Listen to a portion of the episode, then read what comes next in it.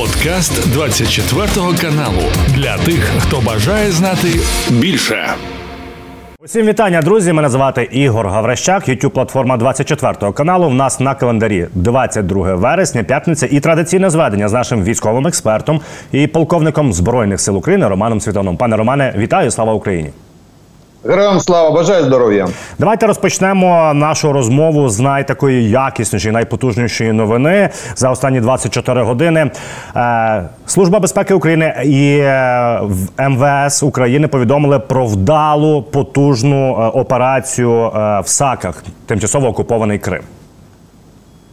Э, Как мы с вами говорили, то есть э, э, служба безопасности использует беспилотники для при, пресыщения э, ПВО противника.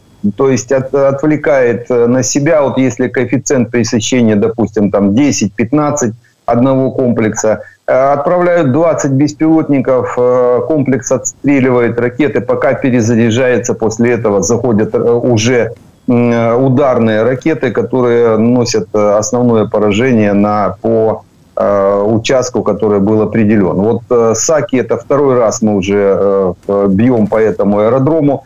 Э, В прошлом году зашло три ракеты. Опять же, сначала были отключены системы ПВО ударами э, определенных э, противоракет, а потом зашли ударные ракеты, уже э, ударные ракеты, три в прошлом году Э, тоже 12 самолетов, которые находились на стоянке. Это эскадрилья на одной стоянке, кучно. Э, Три ракеты повредили все 12 самолетов. Э, Сейчас примерно та же самая картина, то есть э, на этом аэродроме находилась эскадрилья, около 12 Су-30, Су-34. И вот несколько ракет, которые зашли после прохода беспилотников, на которые отвлеклась ПВО противника. Они также вывели из строя несколько самолетов. Уже по- поточнее будет чуть позже. Но этот вот тандем, который последнее время между спецслужбами и вооруженными силами, он дает себе, э, да- дает хорошие результаты. В этот раз вот э, СБУ сработала с вооруженными силами.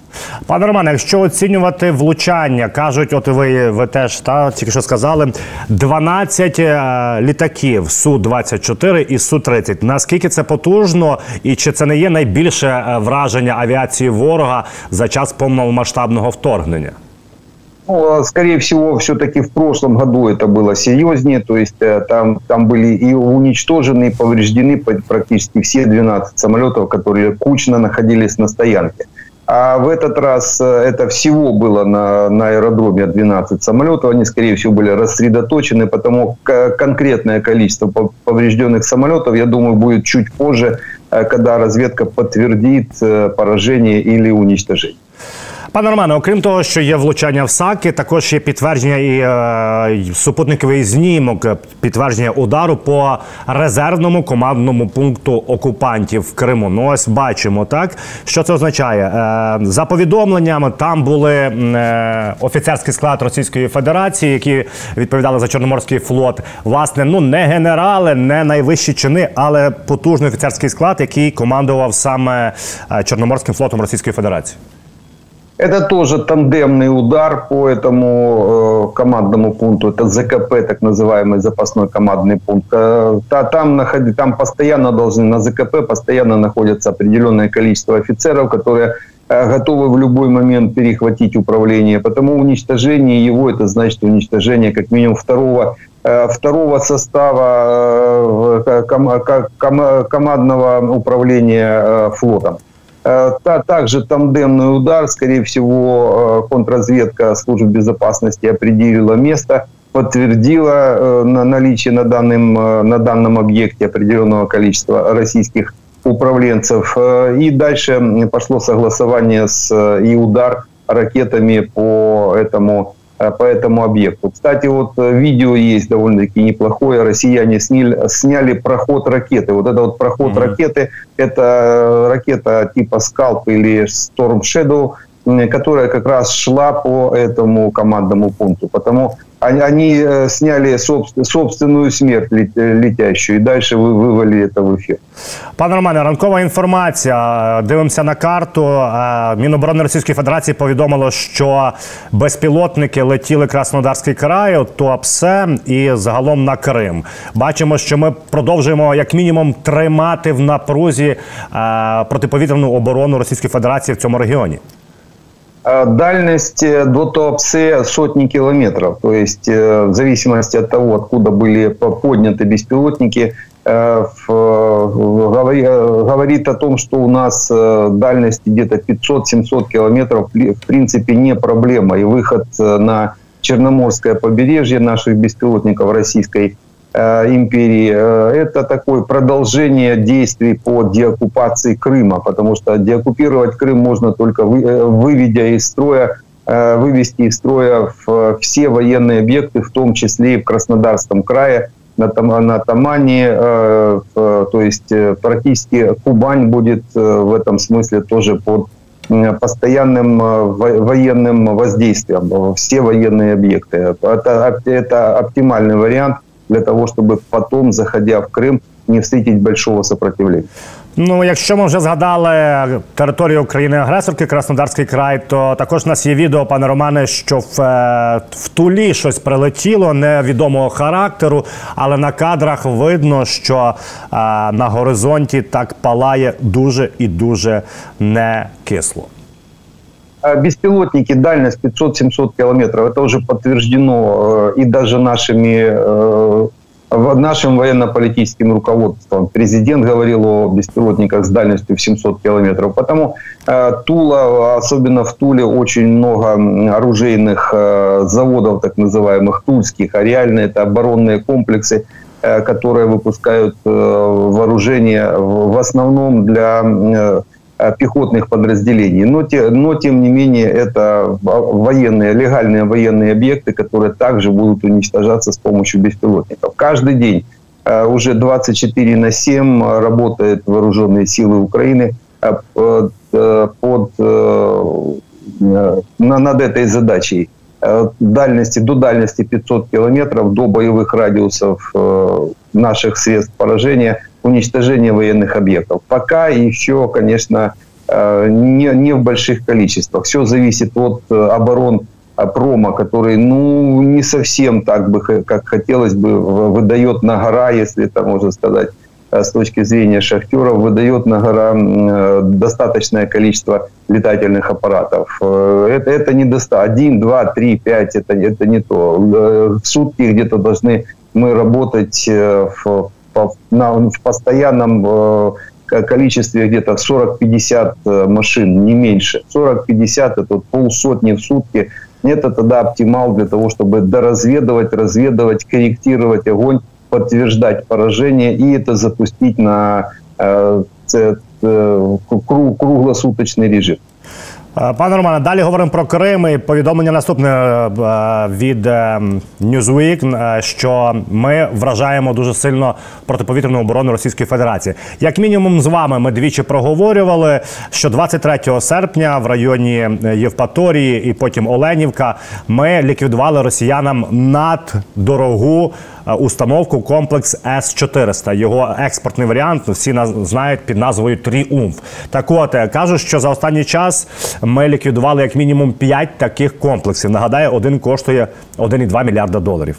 Наскільки це є серйозне влучання, і наскільки а, позбавлення росіян п'яти комплексів С-400 впливає на їхню оборону в повітрі?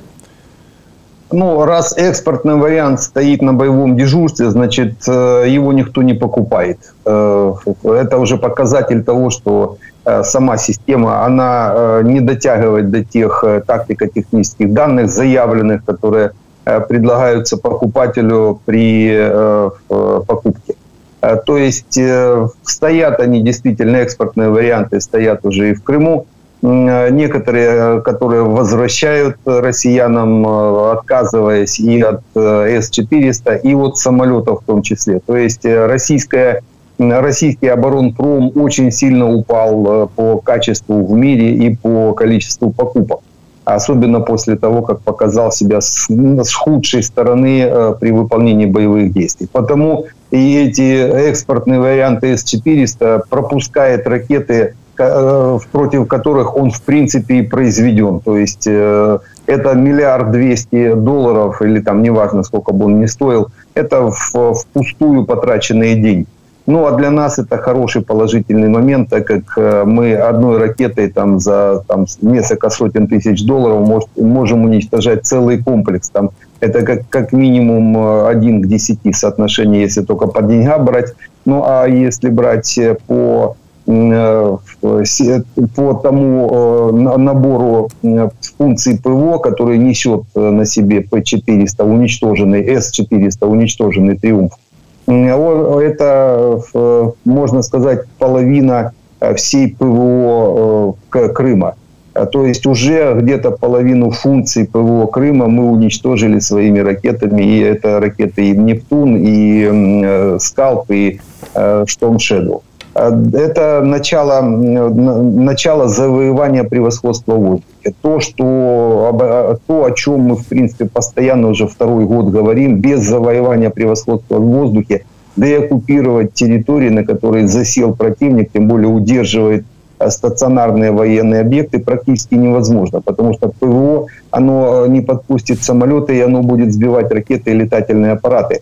И вот после уничтожения, после выведения его из строя, после этого начинают работать уже и ракеты, и могут потом выходить и самолеты, в том числе для непосредственного удара э, по целям э, противника. Э, мы только в начале пути, это, это не надо обольщаться, конечно, только начало. Работать можно не, не, не несколько недель, а несколько месяцев. Главное, чтобы, опять же, повторюсь, хватило э, в достаточном количестве те, тех э, дальних средств поражения, которые нужны для выполнения этих задач. Беспилотников, э, ракет крылатых и ракет баллистических. Пане Романе, зараз ми згадаємо також і Зеленського візит Сполучені Штати Америки, про що говорили з Байденом, який пакет допомоги військової надає Сполучені Штати Америки. Але хотів би трішки пройтися по фронту. Що нам відомо? Е, Оріхівський Токмакський напрямок. Е, ми продовжуємо роботу тактичного характеру, але е, про це заявляють всі військові експерти і, і всі організації кваліфіковані, які стежать за війною в Україні. Що вперше в цій повномасштабній війні в районі Вербове. Е, Роботине, е, Новопрокопівка збройним силам України вперше в цій війні вдалося е, просунутися важкою технікою, я так розумію, танками, бронетранспортерами крізь ці от зуби суровіки на лінію оборони росіян. Это, можно сказать, первая основная линия обороны сплошная – Э, которая состоит из нескольких рубежей обороны. И вот э, общую линию, как ее называют, линию Суровикина, мы действительно сейчас уже последний рубеж обороны разбираем. Вот э, те кадры, то, о чем говорят уважаемые издания, как раз говорит о том, что мы разбираем последний рубеж в общей сплошной линии обороны. Но это не единственное, это там не, последний, не последняя линия обороны. Это последний рубеж в первой основной сплошной линии обороны, которая тянется где-то вот от Васильевки чуть южнее и в сторону Угледара э, мимо Старомлыновки, вот мы всегда об этом говорили, Старомлыновский рубеж. Вот это вот сплошная. Э, и вот мы сейчас ее, эту сплошную, вскрыли. Дальше у россиян э, есть еще несколько линий обороны, просто они не сплошные, они по высотам, по высоткам растянутые. Это такой очаговый гарнизонного типа, такого рода линии обороны, там можно лавировать. То есть сплошных линий у них уже в принципе до Азовского побережья нет. Э, потому просто иногда путаются в, в терминах. То есть это не последний рубеж, не последняя линия обороны. Нет. Это последний рубеж первой сплошной линии обороны Суровикина, если так можно сказать. Пане Романе, якщо говорити про східний напрямок, і речник е, цього напрямку Ілля Івлаш каже наступне: що і в Бахмуті, і на інших плацдармах, е, попри те, що збройні сили е, наступають, а що це означає? Що за всіма канонами ведення бойових дій наступаюча сторона мала би нести більші втрати. Попри це, втрати на Бахмутському напрямку Подекуди один до семи. Тобто на одного героя України Росія Росія втрачає сім мобілізованих, які захищаються. Як таке взагалі може бути? Все зависит от методов ведения наступательных действий. Вот в районе Бахмута основной метод – это участие артиллерии. То есть мы не просто так сначала заняли высоты, подтянули туда батареи, Э, армейской артиллерии и с помощью э, арты, с помощью достаточного количества боеприпасов и нового вида, видах э, боеприпасов, те же кассетные боеприпасы, вынуждали противника либо попадать в огненные мешки, дальше их зачищать, то есть отсекали системы подвоза, логистические цепочки подвоза Э, военной амуниции тем частям, которые попадали в, в огненный мешок или в, э, в оперативное окружение.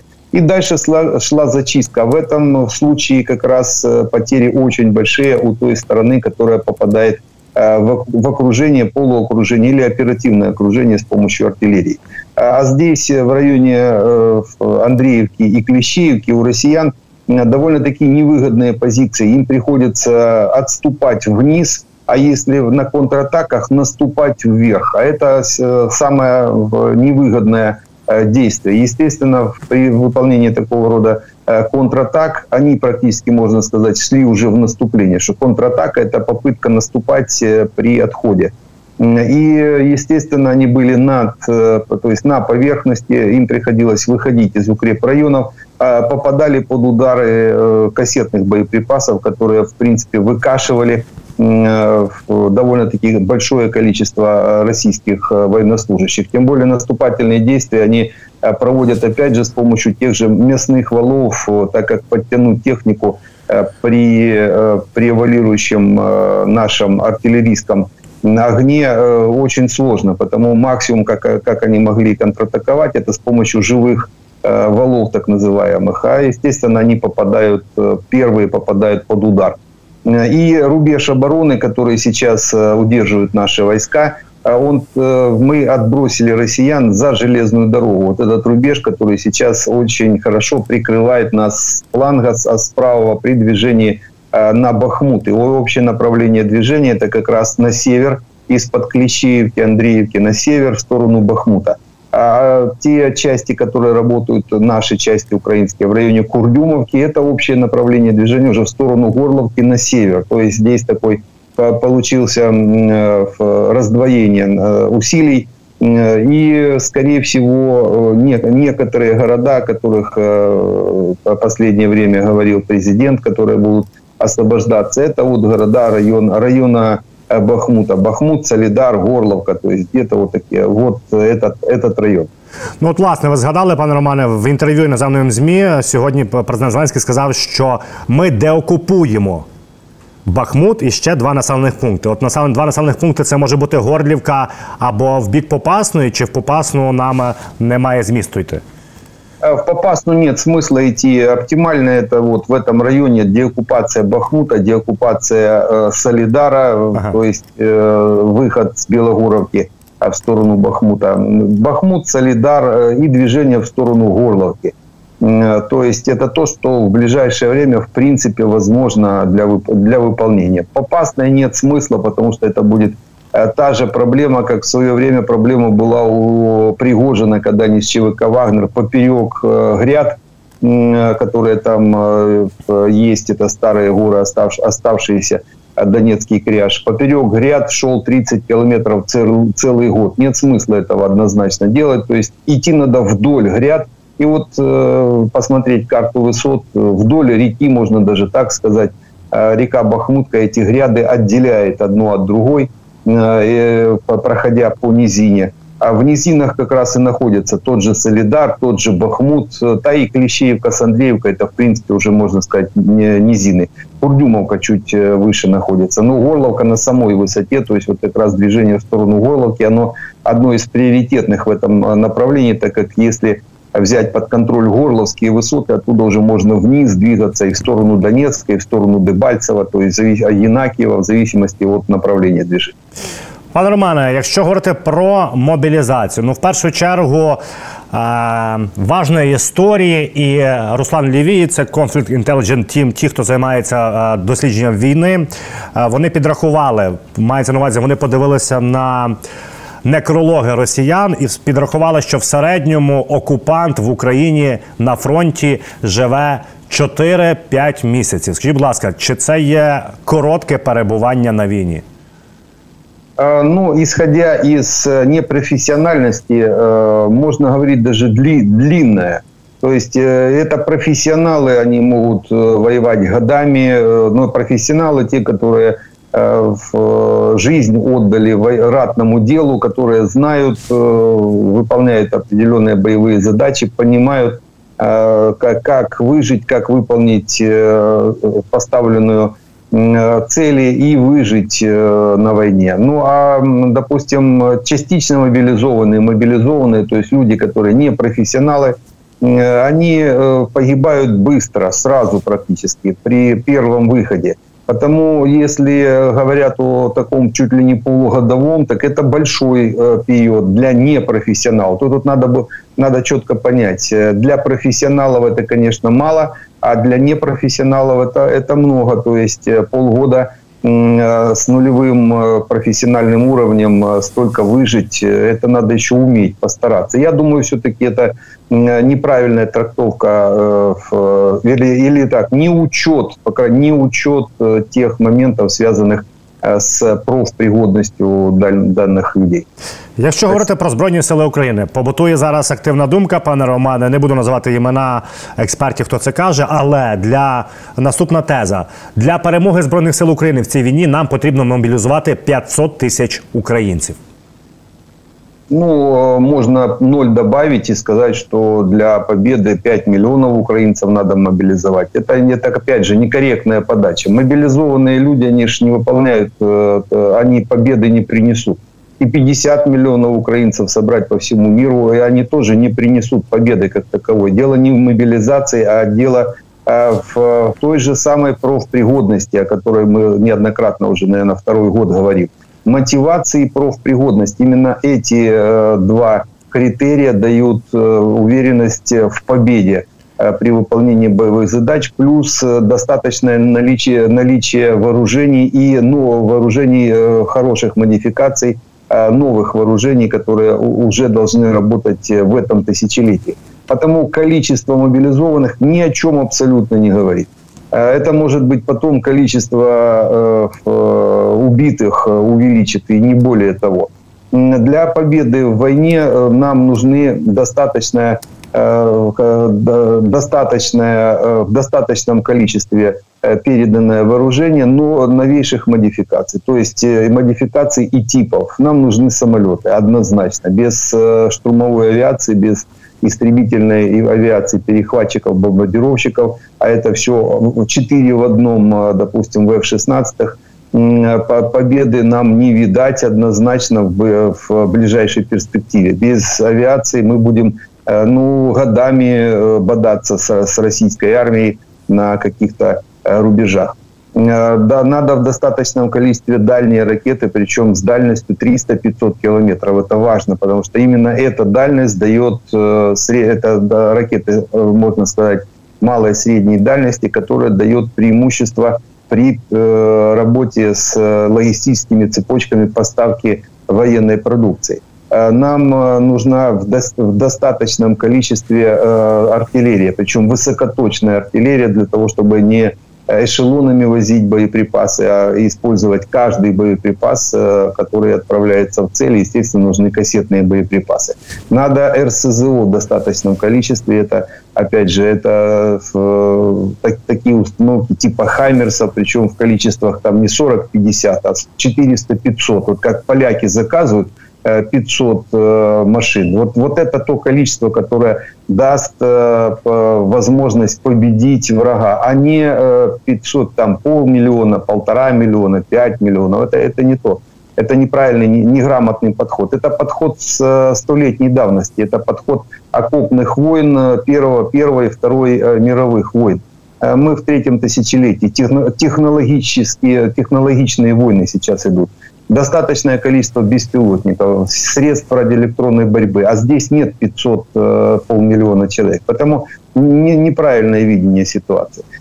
Сейчас э, для того, чтобы, э, допустим, улучшить наш профессиональный уровень на, на линии фронта, нужно дать механизмы призыва профессионалов в армию. Их надо мотивировать Мотивация сейчас может быть только финансовая, другой абсолютно никакой не может быть, так как мы перешли из социалистической или коммунистической идеологии в капиталистическую. А здесь, э, значит, э, те владельцы заводов, пароходов, земель э, и так далее, то есть средств производства, они должны платить профессионалам, которые будут выполнять боевые задачи. Именно профессионалам вот тогда они пойдут. Цена профессионала, ну, она колеблется в районе 10 тысяч долларов э, в месяц, то есть 100-120 тысяч по году. Вот это цена настоящих профессионалов, выполняющих боевые задачи.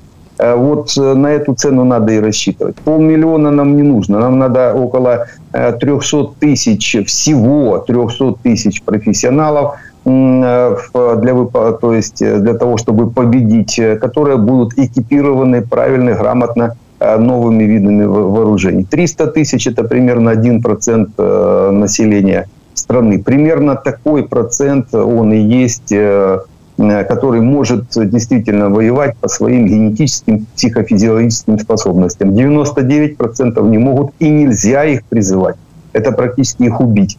А еще, не дай бог, эти непрофессионалы, 99%, Э, процентов, они могут убить этот один процент, который воевать может, так как э, они находятся рядом. Потому э, здесь не надо мешать правед, праведное с чем-то другим, то есть выполнять вот эту, вот эту задачу, если она будет правильно поставлена, правильно выполнена, передать комбригам в бригады, передать финансирование для того, чтобы комбриги могли купить себе профессионалов, а дальше обеспечить их средствами поражения. 300-тысячной армии нам хватит для того, чтобы уничтожить сколько бы ни было у россиян э, э, пушечного мяса. Вот они могут миллионы э, собирать, выстраивать, э, но в достаточном количестве железа и средства его доставки боеприпасов хватит, чтобы уничтожить в принципе любую армию.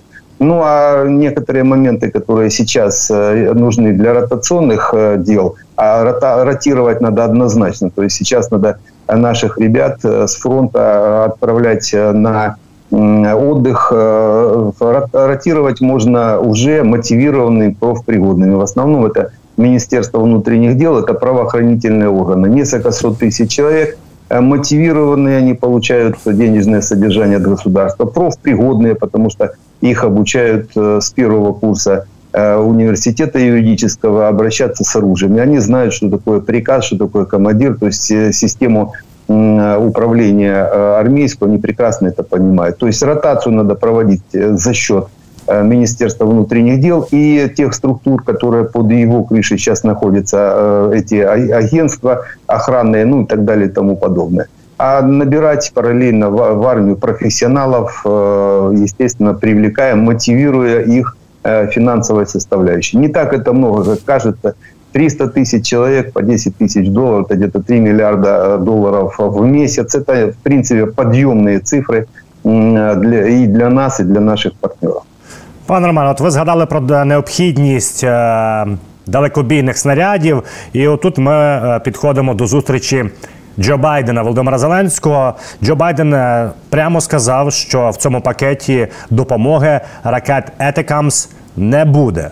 А, Я не розумію, якщо чесно, в чому причина непередання цих ракет, тому що от нас вже є все озброєння, на авіація навіть вже нам обіцяна, і по факту виходить так, що єдина зброя конвенційної конвенційного ведення війни на планеті Земля у нас вже все є, а немає етикамс. А, это то, что мы, мы с вами эту тему как-то проговаривали недавно, несколько дней назад. Э, если нам э, дадут атакамсы, это значит э, поставили, то есть приняли решение в этом году переломить конфликт, не растягивая его на следующий год. А если нам атакамсов не дадут, это значит расторговали очередную седьмую волну. Я вот считал специально, еще раз повторюсь, тех, кто нас слушали, для тех, кто не слушал. Это уже седьмая волна, когда поднимается вопрос по атакамсу. Что значит волна? Сначала э, идет вброс в информационное поле о том, что американцы готовы нам передать атакамс. Нас, естественно, окрыляют, у нас надежда на, на передаче этого, а на этих ракет. А реально это делается для того, чтобы Э, допустим, кто-то прибежал к американцам и э, что-то расторговал вне передачу. То есть поднимается волна. Вот все, последний шаг у Байдена, он э, вот уже взял в ручку в руки, и вот уже сейчас последний шаг и подпишет передачу атакамса. И ждут, кто с чем прибежит. Ну вот, скорее всего, прибежала Россия и отдала э, тот же Карабах Азербайджану. Ну, допустим. Э, прибежала, отдала, сказала, забирайте этот Карабах, только не передавайте атакамсы украинцам. Карабах э, у Азербайджана, э, атакамсов у украинцев нет. Вот так расторговываются, в принципе, проблемы. Ее сначала создают, создают информационную волну, а потом ее торгуют, ее продают. А вот продали в очередной раз, это был седьмой раз, потому, как я нет, несколько дней сказал, назад ждем восьмой волны. Потому для того, чтобы не разочаровываться, лучше не очаровываться. Просто надо для себя понимать, что вот так нами иногда торгуют. А не понимая, что для нас это, конечно, э, не совсем, вернее так, мягко скажем, не совсем нравится. Но после победы мы же это все учтем, учтем Пане Романе, на завершення хочу сказати, що от власне Швеція нам передала 10 танків Stridsvagn 122, це аналог шведський Леопард 2. І от е, пакет допомоги Сполучених Штатів, про який я згадував, ATACMS там немає. Зато є ракети до ППО AIM-9M до Хаймерсів, 150 мм, 155 Ну, Класична допомога від е, Сполучених Штатів Америки. Пане Роман, я вам дякую за це зведення. Нагадаю нашим глядачам на календарі. У нас 22 вересня, п'ятниця. Це був подкаст для тих, хто бажає знати більше. Підписуйся на 24 канал у Spotify, Apple Podcast і Google Podcast.